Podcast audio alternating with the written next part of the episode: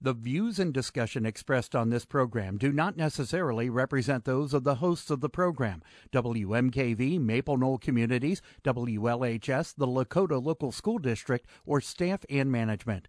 The information and advice presented are educational in nature and not intended to be taken as specific legal, accounting, or other professional advice. Always consult with your own legal, accounting, or other professional before making any investment.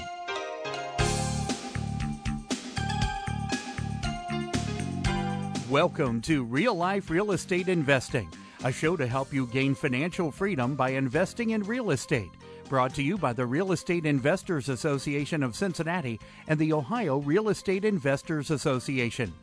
You're listening to Real Life Real Estate Investing on WMKV, WLHS, and the Maple Knoll Radio Network. And now, your host, Vena Jones Cox. Good afternoon. I am Vena Jones Cox, and this is Real Life Real Estate Investing, your nation's public radio source for the information and inspiration you need to grow or start your own real estate investing business. And here on Real Life Real Estate, we, we try to walk that line, that balance between telling you what you want to know, which in many cases is quick cash strategies and you know how do i how do i make $10,000 in the next 30 days? And what you actually need to know which is how to build long-term more passive income and wealth. And you know i sometimes think that that some listeners like tune out when we start talking about anything that involves uh, long-term investments, rental properties, etc. And you shouldn't do that because even if that is off in your future, it is your future. You're not going to get rich wholesaling or retailing properties. What you're going to get wholesaling or retail prop- retailing properties is cash to get yourself to financial rights if that's an issue, cash to maybe start on the next phase, cash to put aside that all important six months worth of living expenses. But guys, those things are a job. They they're literally like you are every dime you are making, you're trading hours for dollars. And you need to hear more about and know more about ways to create income that you don't have to go out and buy another property to get another check. As you can guess, our topic today is along those lines, but it's also with a guest who got started buying investment properties when she literally had no way, uh, uh, at least by traditional means, of buying investment properties. Her name is Dixie Decker. And yeah, that's her real name. That's not like a stage name. It's such a great name, right? It sounds like she should be at the Grand Ole Opry or something. It's it's it's a wonderful name, but it's it's real. And she is from the Springfield, Missouri area, and she is an expert in investing in student rentals. And that's you know, that's one of those things that a lot of people kind of come up with that idea, right? They say, I'm gonna I'm gonna invest in properties around the college because then I have a built in group of people who are always going to want to rent and then they jump into it without really knowing quite how it might be different than any other kind of rental. So that is what Dixie is here today to fill us in on. Joining us from her office at Rosa Homes in Springfield, Missouri is Dixie Decker. Dixie, welcome to Real Life Real Estate. Thank you, Vena. Um, so glad to have you. So glad to hear a woman's voice on the other end of the line. That's um, you know something that happens probably. I'm very very excited to do this. So thank you so much. Well, you are you are so welcome, and um, you have you have carved out an interesting little niche for yourself here, and it's actually been relatively quick. This is this this uh, student housing thing is kind of a new thing in in your life, um, you know, relative to you know people who've been in the business for 50 years before they figure it out. So tell us a little bit about your background that brought you to where you are now. Oh goodness! So I'll I'll make it as short as possible. But I I bought my first house when I was a senior in high school, and my dad taught me the traditional way to go to the bank and get a loan and slap a little bit of paint on the walls and some carpet, and you have yourself a house or you have yourself a rental. And you know, life took its course over time, and uh, marriage and kids, and just got to do a house here or there as a rehab. And as you said, getting started, that's one paycheck and you're done. Um, so as life took its course, um, I ended up in 2010 uh, getting divorced and facing um, a future of things I didn't know had occurred over the last few years.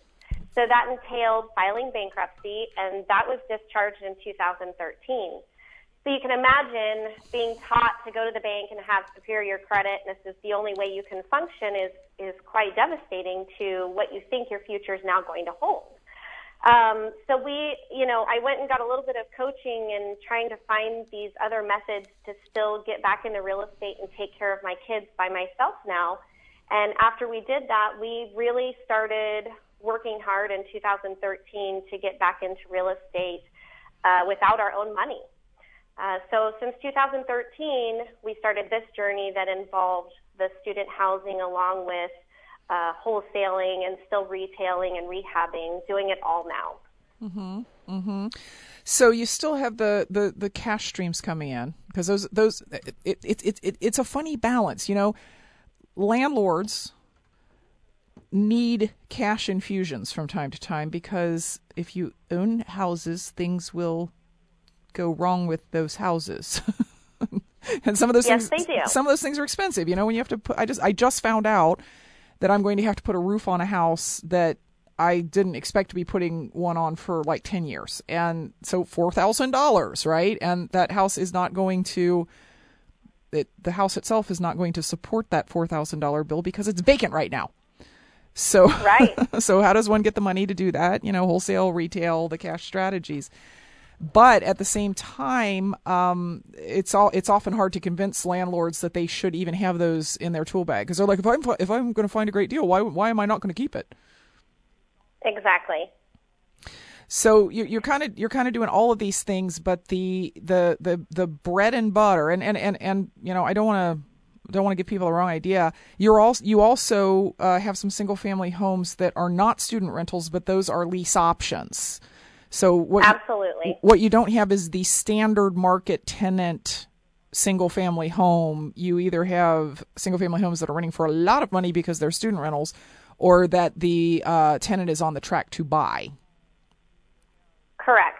I didn't want to have to worry as much about just your single family rentals that come with one income earner or someone loses their job and you have to evict them at Christmas time. I wanted to lessen my risk with that and that is what turned into the student housing when we found houses around the university that nobody wanted to do a rent to own on because they were only going to be here for two to four years going to school.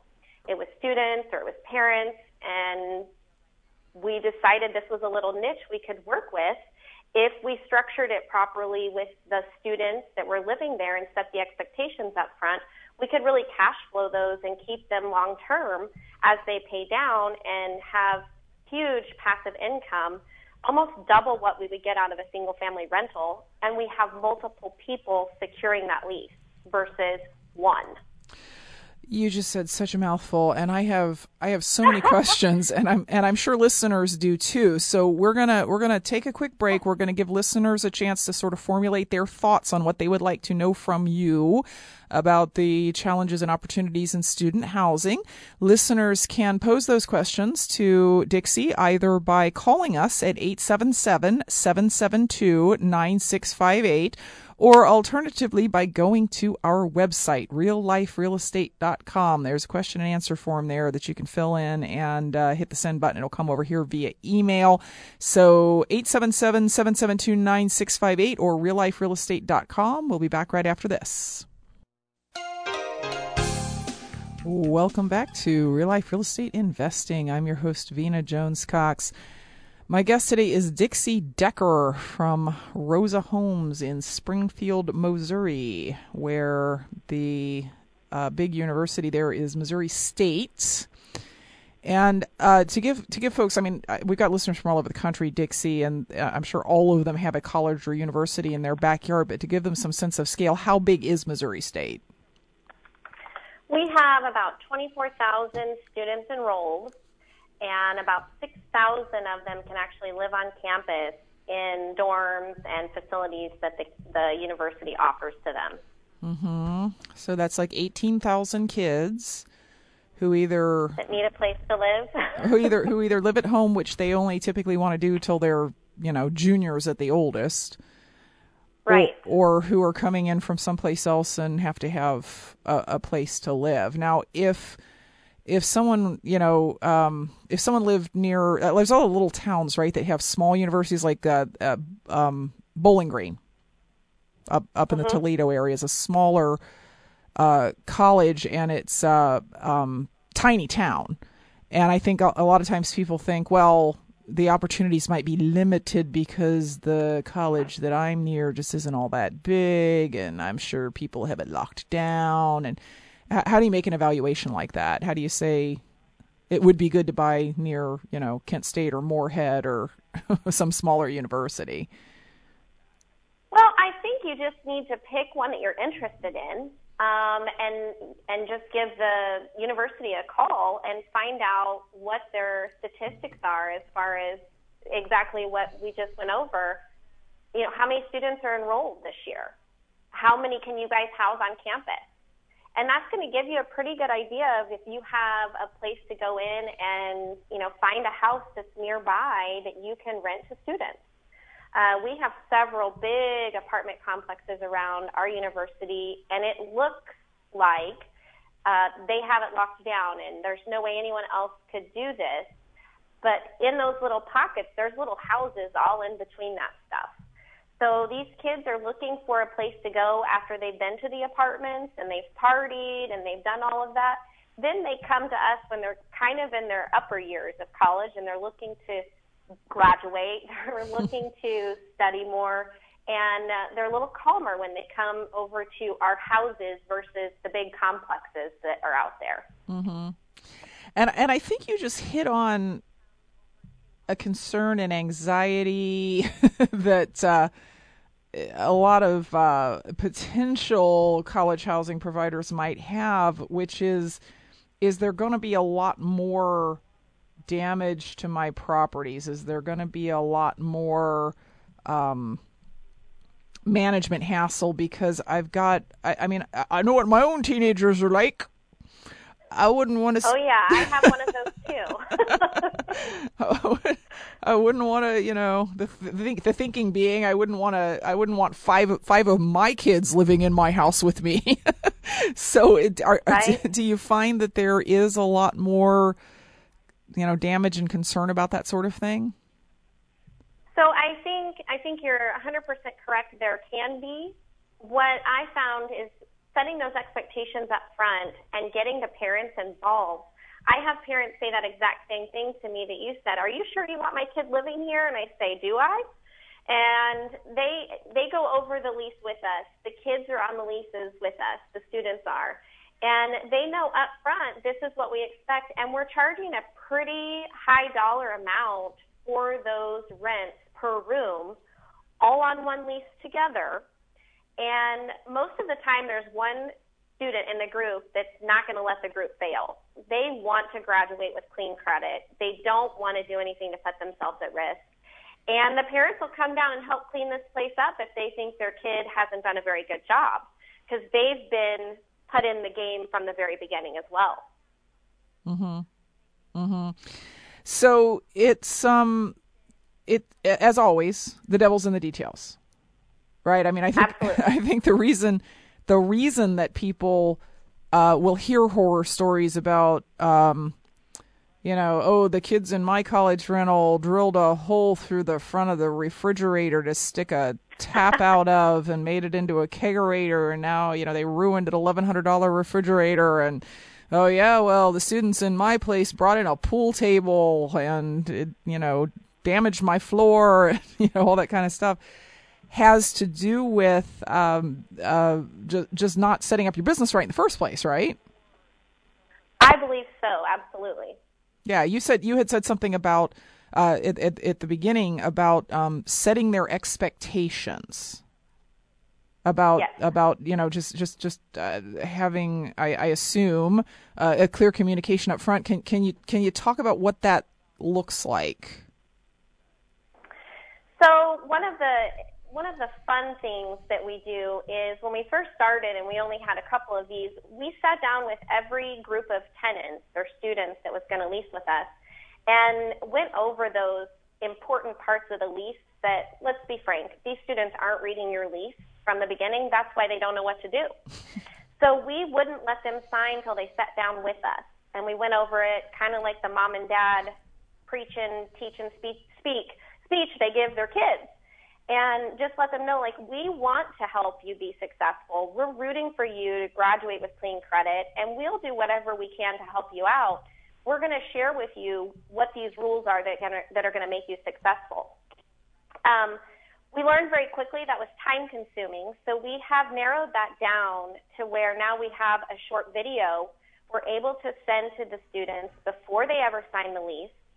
And in the video, telling them these, you know, don't leave furniture in the place when you leave because you will lose your whole deposit over one dresser you leave in the property.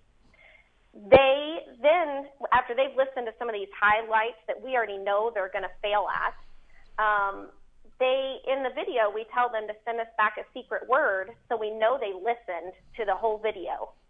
And if they don't, they never get to sign a lease with us. So Mm-hmm. now they have heard it verbally, even if they didn't read my lease, Mm-hmm. which we know happens. So we tell them the things we know they're going to do wrong and what will be their benefit if they don't. And so far, it's worked out great. Um, I had a funny story where this linebacker came into the office and he's carrying a stove door. And I just look at him and he says, I'm so sorry. How much is this going to cost me? He did not want his coach to find out he had ruined our stove and he did not want to risk losing a scholarship. So he bought a new stove that day with no problem because we set that expectation up front. We know you're going to have a problem. Bring it to us.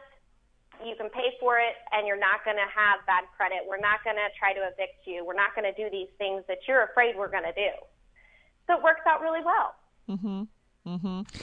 Very good. Again, I want to remind you, listeners, that if you have questions about student rentals, how they work, how to buy them, uh, um, how to manage them, etc., uh, you can give us a call at 877 772 9658. You can also send us a question through our website at realliferealestate.com. All you have to do is click the button that says Ask a Question, fill in the response form. Please let us know where you're writing from. Hit the send button, and we'll get it here via email.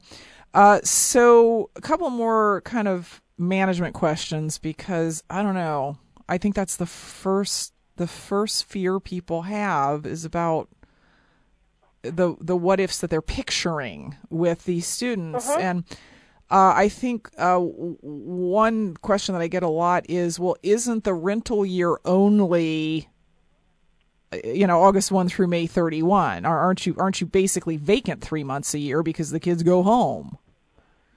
Mm-hmm.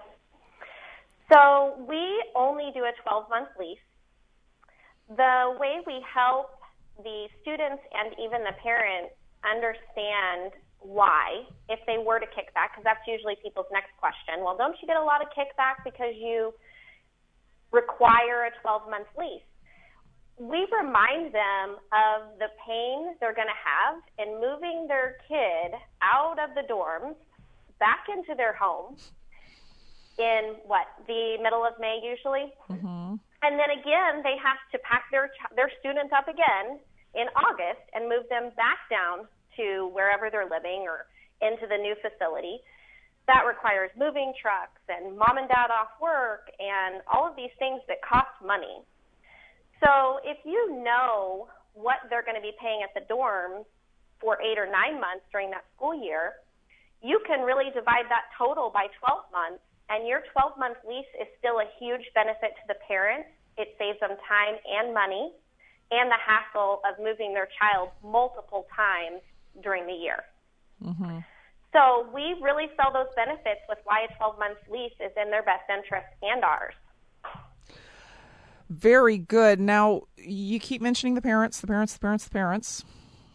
I'm Mm-hmm. I'm not sure that that folks who went to college prior to say 1990 understand that in the current world it's actually the parents who are approving the property paying the rent often um because that wasn't you know when I was in college I don't I don't even I I I went to school in Cincinnati I lived in an apartment in Cincinnati. My parents lived in Cincinnati. I'm not sure they were ever at my apartment the whole time I was in Yeah. college, and they didn't pay for it. So it's it's um thing, things are a bit different now, and the parents are very involved in the in the decision about where little Johnny or little Sarah is going to rent, and they also are now willing to do something that my parents would have never done which is co-sign that Sarah and Johnny are actually going to pay the rent.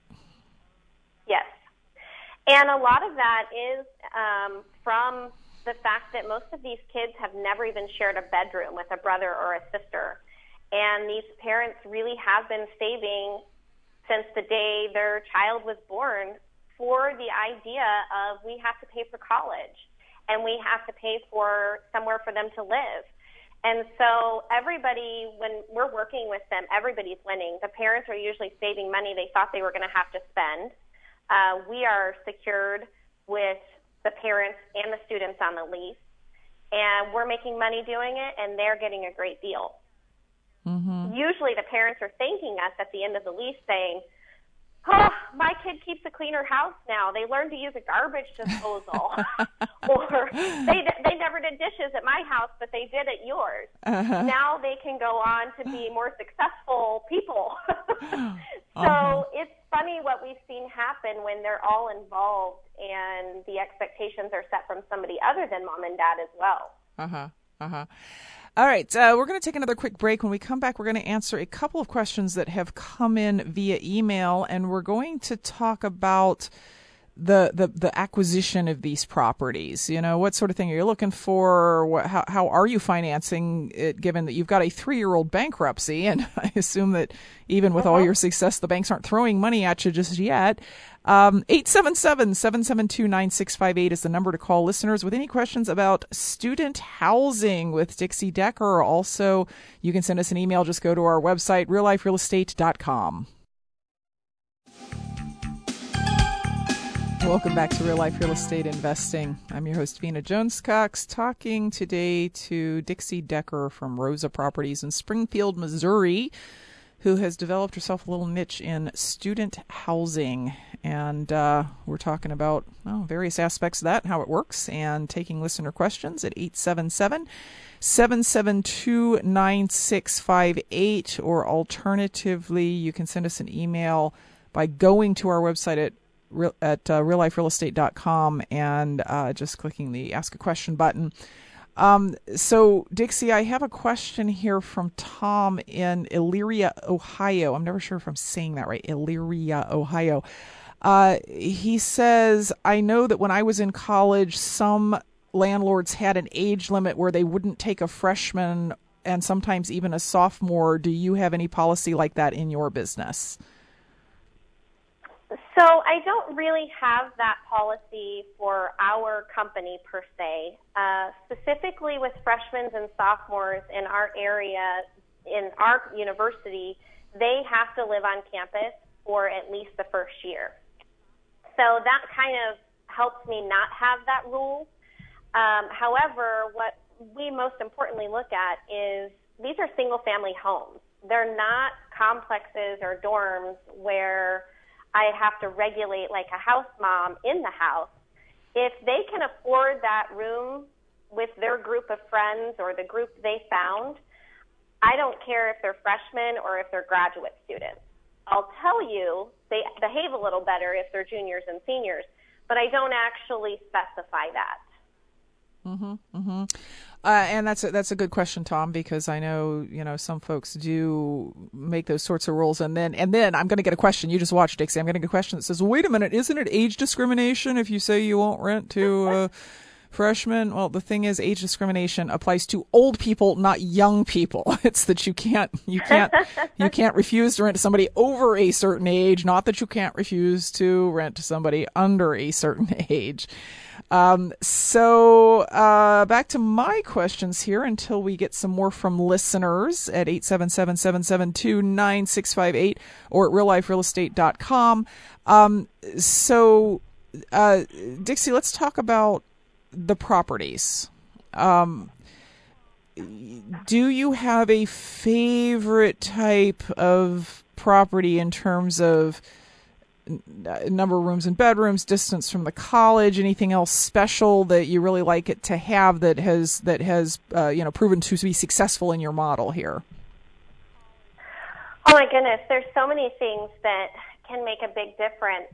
Uh, of course, I would just dream for it to be the perfect, completely redone, beautiful home uh, which we do buy several of those that parents have already redone uh, when they bought one house for their kids to go through college and live in, and now they don't know what to do with it, and they're out of state, and they're worried about down here in Missouri frozen pipes this time of the year. Um, they're ready to let somebody help them. So in in my picture perfect world, I love four bedroom houses just because they cash flow so much, um, and it's still a single family house um, some of the tricks that I like about it is one that people don't think about. The, the students living together will get along better if they have a refrigerator that has four shelves inside. Hmm. I know it sounds silly, but if everybody has their own shelf, they get along all year long. They can all have their food on their own shelf. Hmm. So sometimes I have to buy a fridge to go in there so it has four shelves. Um, I do like to have as much tile and hardwood as possible so that again they are the most they have the most successful chance of leaving our property with the minimal amount of damage. Uh, carpet's just too easy for them to ruin, um, whether it be because of a party or just the fact that mom and dad have always cleaned up after them and they're a little bit less particular. So if we give them the opportunity to ruin it, it's it's more risky. So we do like tile and hardwood a lot. Mm-hmm. Mm-hmm. Um, there's there's several other things, so I could go on and on, or I could just name a couple of them. But I do like a lot of off-street parking. I don't care if it's a garage necessarily. Um, I do like it to have a driveway, or even sometimes in these older parts of town near your universities, there's alleyways they can enter the property off of. So those are that's really something I look for heavily. It's not about the garage. If the house doesn't have a garage, I'm okay with that. It's a less place for them to store trash in. Um, but parking, I love it to have good parking. Mm-hmm. Mm-hmm. Yeah, I know around our university here in Cincinnati, the the the, the big one that's got you know hundred thousand students in, on various campuses. Mm-hmm. Uh, off-street parking is kind of at a premium because the neighborhood around it was built up in the 1880s, 90s, you know, 19, 19 20, 30 would be a newer house in, in that area. Mm-hmm. And a lot of them are, are kind of you know zero lot line kind of situations. There's no there's no off street parking and nowhere to put any off street parking. So uh, the properties that do have a driveway where you can put your car are, is actually are actually uh, they sell at a premium price and they rent at a premium price because otherwise yeah. you can. I mean, I remember circling, you know, circling for an hour looking for a, a place to park on the street. So, you know, that, that's yeah. the, that's the kind of thing that you might pay less attention to in a less densely populated uh, rental area where where driveways weren't that common. But you got to remember, a lot of these uh, houses in a college area might have four or five people, all of whom have cars living in uh-huh. them. So so I'm sure that I'm sure that is uh, you know quite quite a big deal. Now I think the question on a lot of listeners' minds has to be she she just said that she had a bankruptcy that ended in 2013. Yes. How is she buying rental houses? How am I buying rental houses? Well, we we learned and and kind of got educated on those other ways to buy houses without using your own money. And believe it or not, they work. Um, so, like I mentioned earlier, those um, sellers that we find a lot are other parents that have bought a house, even at a premium price, so they don't have, you can't get a huge discount on it, and they're kind of unlikely to sell it with a realtor because they can't even pay real estate commissions at this point. Um, they just wanted a place for their children to live. I'm okay with that. If they'll let me basically start making their payment, that's a form of owner financing. So we can do the owner financing with them, and then we can plug in our own students, and we've created massive cash flow for ourselves.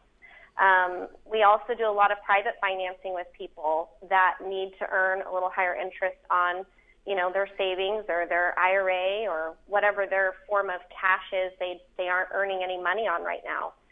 Um, I've also gotten really good at just doing lease options on a long term. Uh, it's my least favorite because I really like to own them, but um, I can do that with sellers too and still create cash flow for myself.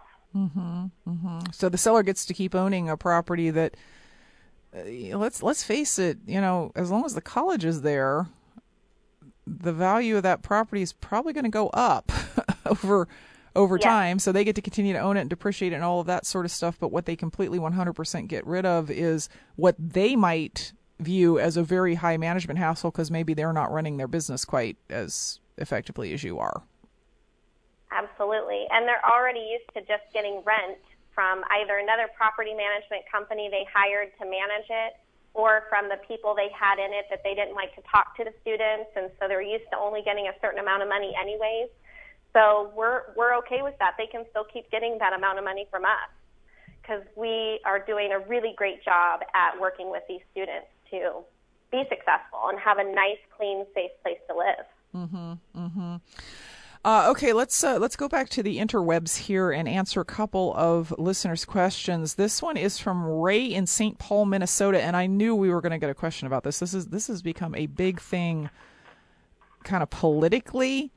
Uh, he says, Does Dixie ever face any challenges in the community or the city trying to limit the number of unrelated people living in a house? This seems to be a big move right now in Minnesota where the neighbors who own their own homes want to get rid of some of the students, so they're trying to limit a three bedroom house to, for instance, three unrelated people. Yes, we do come up against that sometimes. It isn't in every neighborhood around the university. There are still a few, even in our area. Um, so, of course, I would just recommend you follow the rules and only put three people in that house. Um, that's the easiest way. Um, I know in our area there is a small loophole uh, within there. Of course, you can have like a couple of sisters or, um, you know, living in that house. Maybe one's a freshman and one's a senior. So now you can do four people if you would like. Um, what I have found is they don't like to share bedrooms. So if there's only three bedrooms in the house, they're okay with three non-related. Um, the zoning, you, I don't know, you have to check it every single time. You would want to kind of know those areas in or around your university, but it does happen. So you just need to know you can cash flow it by still following the, those rules. Mm-hmm. I just kind of shake my head at homeowners who buy a property near a university and then want to say, but I don't want to be around students. you know, oh, this would be a great yes. neighborhood if it weren't for the students. No, this wouldn't be a neighborhood if it weren't for the students. You you moved into their neighborhood, not exactly. the other way around. But hey, let's pass some rules now, right? Um, we're we'll get to Angela from Atlanta's question. You think I'm going to think it's like Dixie Decker? Nope, she really is Angela from Atlanta. We'll get to her questions right after we take a quick break. 877-772-9658 or uh, go to realliferealestate.com to send your question in. We'll be back right after this.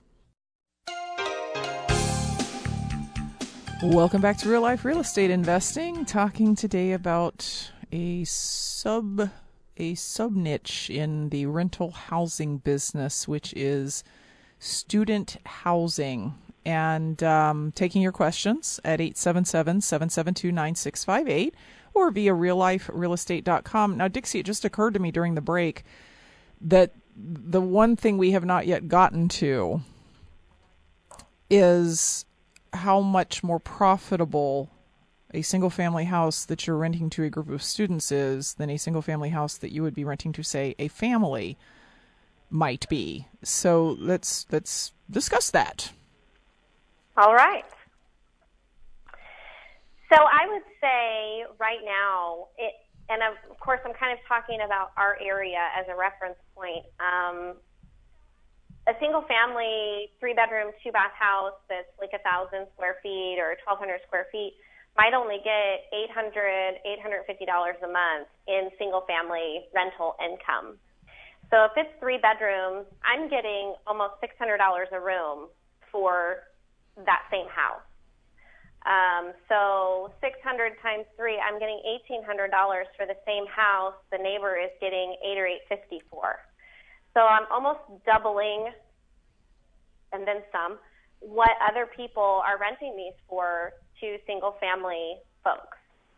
So that's why I love. I mean, that's just a very simple um, example. You can do that with four bedrooms, two bedrooms. It all matters what your payment is versus the whole price of the house you're getting from each of the students total. Mm-hmm, mm-hmm. So you can create two to three times as much cash flow as what someone else has created. So are you are you taking are you taking on any extra expenses? Are you are you paying their utilities? Are you uh, you know it, it, are you truly uh, keeping all of that extra gross income? I've done both ways. I do not like to pay utilities for the students. Nobody pays my bills for free. I don't like to pay theirs for free. It's just extra work and kind of a pain to keep up with. So I prefer not to do that. So if there is a large yard and there's no place to store a lawnmower, I do recommend you go ahead and mow that lawn at least twice a month during the seasons where the grass is growing. I try to avoid that and I negotiate that or upcharge the students. So if they're like, we don't want to mow the grass, we just, you know, we increase the rent to accommodate that need they have. So we try to include nothing if at all possible. I have a few I include trash on if there's a garage. Otherwise it piles in the garage. So, you know, trash is what, $12 a month. Um, we don't really have that much that's coming out of those gross rents, with with the exception, of course, the mortgage. Um, I do have, and let's be real, these are houses. So to protect my investment, you do want to change your filters.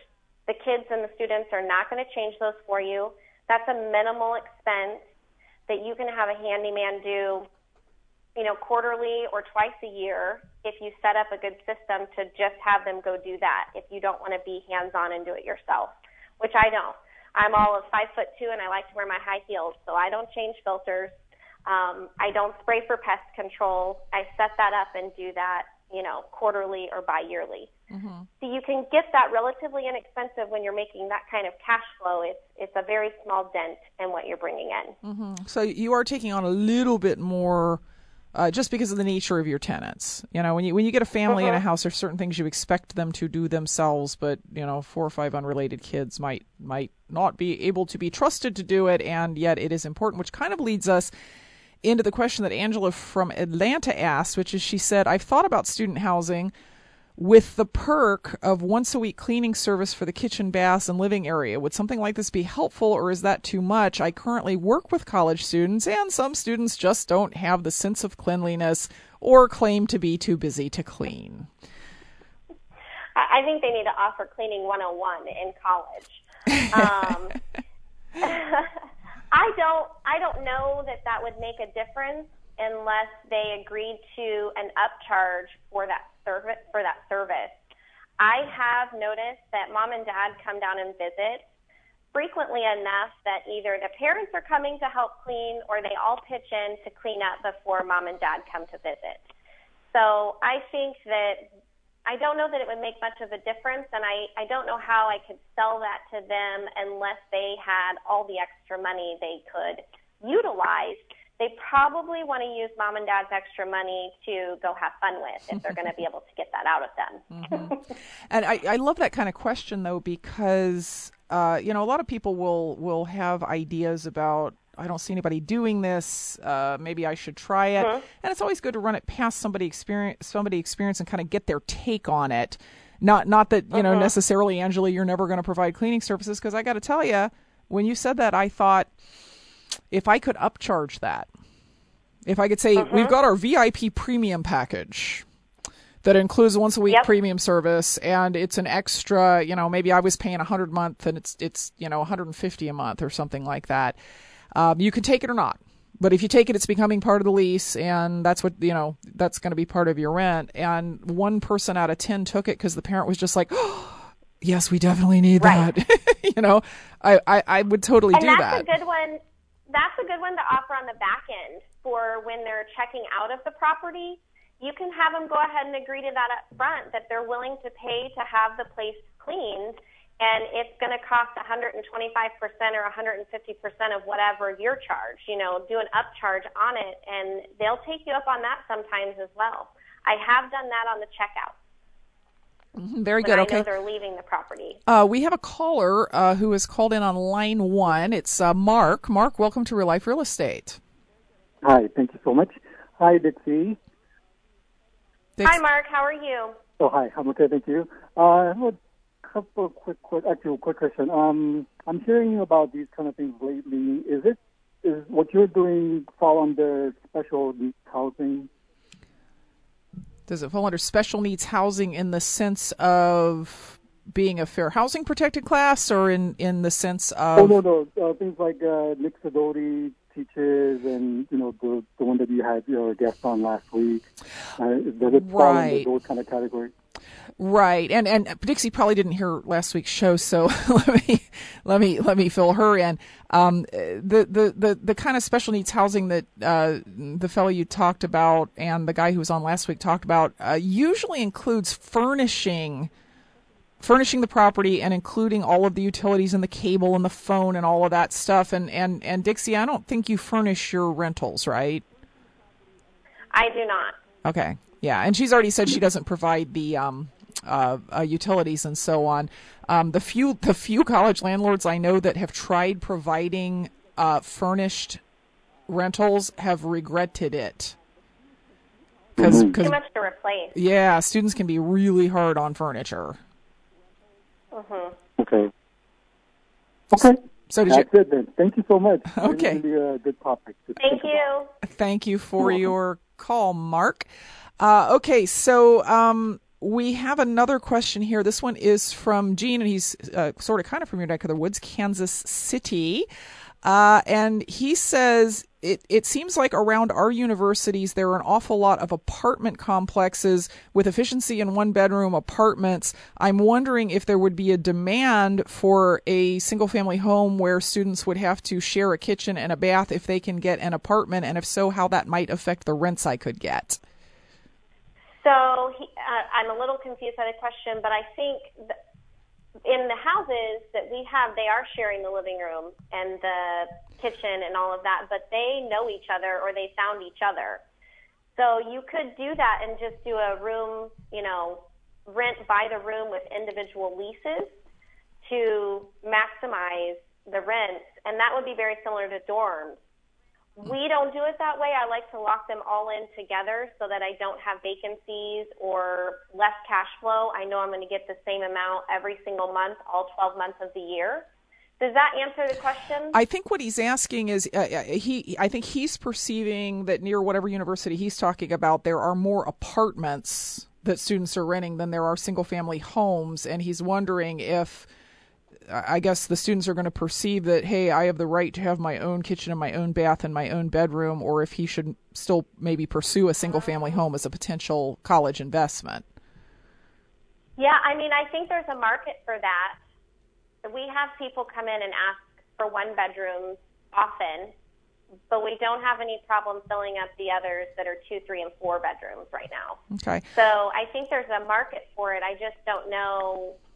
I don't know how much you can cash flow on that based on your purchase price, or I'm not sure how that part would work. Okay, so you, you, you just brought up something that, that we really need to tackle. and We've we've literally got like a minute left. Um, the leases. All of your students are on the same lease. They have all agreed to all be responsible for the entire eighteen hundred dollars, which was the example you gave. Which means that if Joe Bob can't get along with his roommates and he moves out, what happens? Do you get less rent, or the other roommates have to find another roommate, or they have to make up the difference? Both. So we're open to letting them replacing the bad friend or the one that had whatever happened. They know from the get go they have to make that up or find someone to make that up. And the parents know that as well. Mm-hmm. So they are very good about that. They'll come in and say, hey, this person, we're not getting along with them. We already have another friend that wants to replace them. Is that okay with you? And can they fill out an application? Can we change him out on the lease?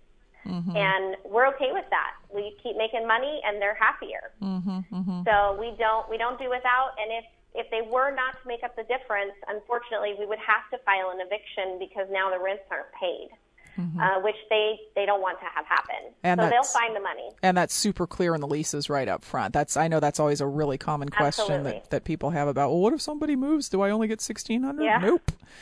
All right, Dixie, that was that was uh, really good information. Appreciate your uh, sharing your wisdom and experience with our listeners here on Real Life Real Estate Investing. But we are out of time. However. We will be back next week with more information to put you on the path to financial independence through real estate investing. Until then, happy investing.